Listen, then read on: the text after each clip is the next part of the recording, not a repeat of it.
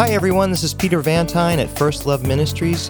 This week we'll be bringing you part 2 of Mark's message, God's Extreme Makeover. So let's get right to the message. Here's Mark. He passed by in front of Moses and proclaimed, Yahweh, Yahweh, the compassionate and gracious God, slow to anger and abounding in love and faithfulness, maintaining love to thousands and forgiving wickedness, rebellion, and sin. You know, the greatest thing is that the glory of God, that God is all that stuff, all-powerful, almighty. And the amazing thing is when he comes by, though, and reveals his glory to Moses, he reveals his character. Thank God that was his character. Imagine if that God who's that great, that powerful, was like you or me. Yikes! What if God's having a bad hair day? Woke up on the wrong side of the bed. Thank God that God who's that great, what he primarily revealed to Moses was his character, which is gracious and compassionate, slow to anger, abounding in love and faithfulness, maintaining love to thousands and forgiving wickedness, rebellion, and sin. And so again, see this, and even as we behold Jesus in Hebrews chapter 1, verse 3, is that when we look at Jesus, we are looking at the glory of God. Look at this verse. The Son is the radiance of God's glory and the exact representation of his being. And this is why in that text then he says that we are changed into the likeness of Jesus as we behold, contemplate, look at the life of Jesus. Because when we do that, we are looking at God's glory, his exact representation. And that's the character that Jesus exhibited every moment of every day. And this is the character he's trying to work in us. In fact, the other thing that blows my mind about the character of Jesus is that we have in 1 Peter 2:23 where he says, although they hurled insults at him, he did not retaliate. Although he suffered, he made no threats. Instead, he trusted himself to him who judges justly. You know, the other unbelievable character transformation that God wants to do that's a serious makeover in us is that when we encounter another human being and they insult us, they threaten us, they hurt us, that we would be able to come back and do good to them, love them, bless them, pray for them. I'm telling you, that ain't normal either. I'm telling you, that is an extreme makeover God's trying to do right here in you and in me. But see, it's not only just the extreme makeover in our minds, in our passion, in our character. But the other thing that he wants to do is that he wants to make an extreme makeover of your skills. Have any of you guys ever seen this show, The Deadliest Catch? Man, these are these guys that go out in these boats and do crab fishing up in Alaska area, and it's like scary, man.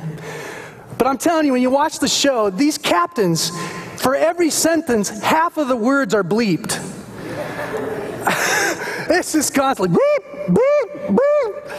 You think their beep is their first language.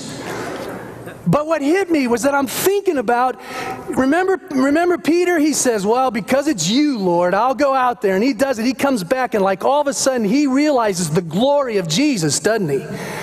Remember, he goes, oh my gosh, who are you? And he says, I'm a sinful man. He was terrified. And then Jesus says, don't worry about it, don't be afraid. And then he says, from now on. And then it hit me. Man, if Pete was like one of those dangerous catch captains, man. And I'm thinking, if I was one of those guys, I'd have been looking going, you've got some real work on your hands, Jesus. This Pete dude, man, talk about renewing the mind, the heart, the character. Yikes. But that is exactly what God wants to do. And just like that baptism that you saw, what Jesus is hoping that every one of us from that day forward in our minds, we're hearing the Lord say, from now on.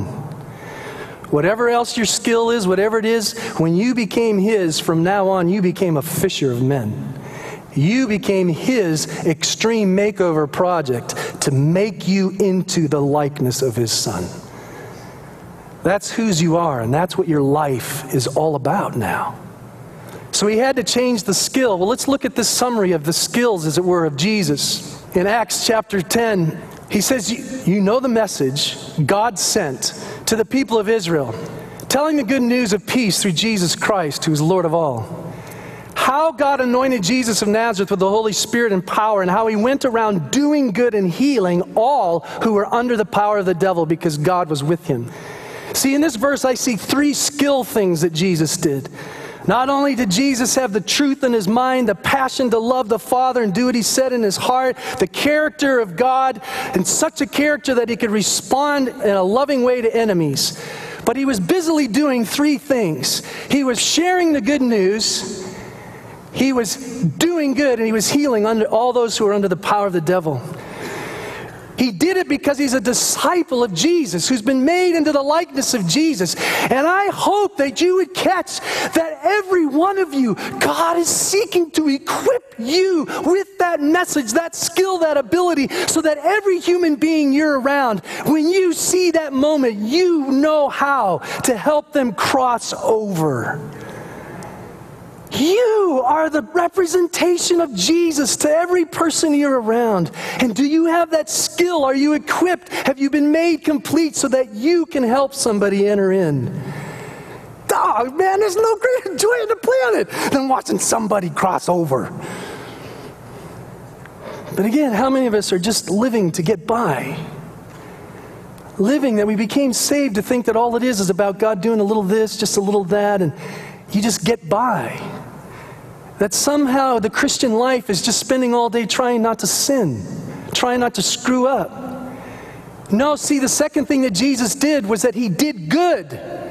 He did good. For most of us at the end of the day, we go, praise God, I didn't do bad. But what he's after is at the end of the day, we go, ooh, ooh, ooh, ooh, ooh. I did good this, I did good this, I did good this, I did good this. Jesus, look at all the cool, good stuff we did today. And what a difference it made in the lives who are broken and ruined and devastated. Or what about those who you encounter who need healing?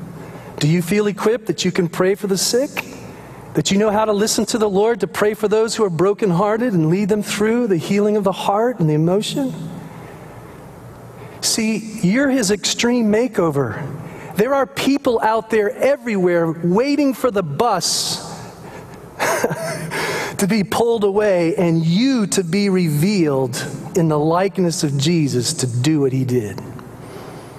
Every day, God's doing an extreme makeover in you and in me. Well, let me finish with this. I want you to see one more verse. Philippians 2, verse 13. It's the middle of a sentence, but he said, for it is God who works in you to will and to act, or to work, according to his good purpose. Now that word that gets translated, good purpose, in several of the other translations, as you see here in the English Standard Version, the New King James, they say, for his good pleasure. Or in other words, it's what really brings God joy. He's doing this because it brings him so much joy and so much pleasure to see you made over. Do you realize how much God is like going bing, bing, bing, and running all around the place and like, ooh, ooh, ooh, look what we've done, look what we've done, look what I'm doing, look what I'm doing. Isn't this fun? Isn't this fun? Isn't this fun? That's what that means. According to his good pleasure. That's why he's doing this. Not to get money, not to do anything else. It's just so that you and he and us together can get in on that bus pull away moment and go, ooh la la. See, Jesus also said these other incredibly important words to me. In John chapter 15, 10 and 11, he said this, if you will obey my commands, you will remain in my love. Just as I have obeyed my Father's commands and I've remained in his love. And I'm telling you this so that my joy may be in you and that your joy may be complete. See, it's not the fact that even God gets all fired up, but that Jesus wants us to become like him because he said, when I lived that life, I experienced full and complete joy, and I want you to know that joy. See, the saddest thing about for so many of us is that we don't pursue joy hard enough, as C.S. Lewis said. We opt for this low-level Christianity that's just getting by, just doing a little dab here until the end. Ah! There's a ride to be had. There's no greater joy that you could ever know than cooperating in this process and becoming in His likeness, in your mind, in your passion, in your character, and in your skills, so that He gets joy, we get joy, and especially the lives we touch experience us and get joy. I mean, these guys are living in a whole nother world, but then it stirs up conversation between us to go, wow, God, what extreme makeover did you do in him that I don't even have a clue about? Maybe it's that you pick up a book. Maybe it's you pick up the Bible and actually hang out in a letter or something for a little bit of time. Maybe you just get still before the Lord 10 minutes every day and just be in His presence to let Him make you over. The bottom line is, let's use this time to remember the investment He made and that we would make a greater investment of our own lives. See, the hard part, the hitch, is that as much as God wants to do this, you and I have to participate. We have to cooperate.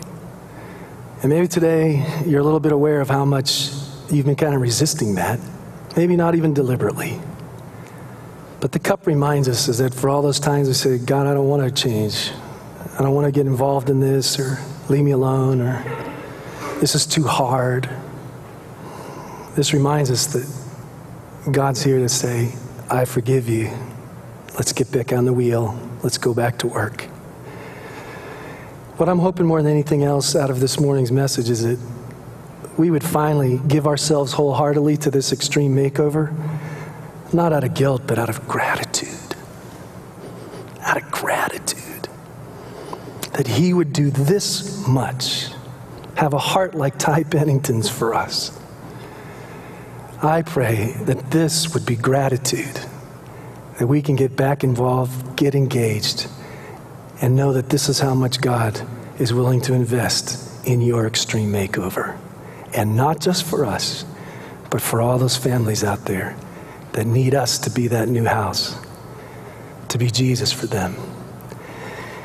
So to that end, Lord, we pray, just help us now to do the little things, to engage in the extreme makeover, knowing, Lord, that You are good and all the time.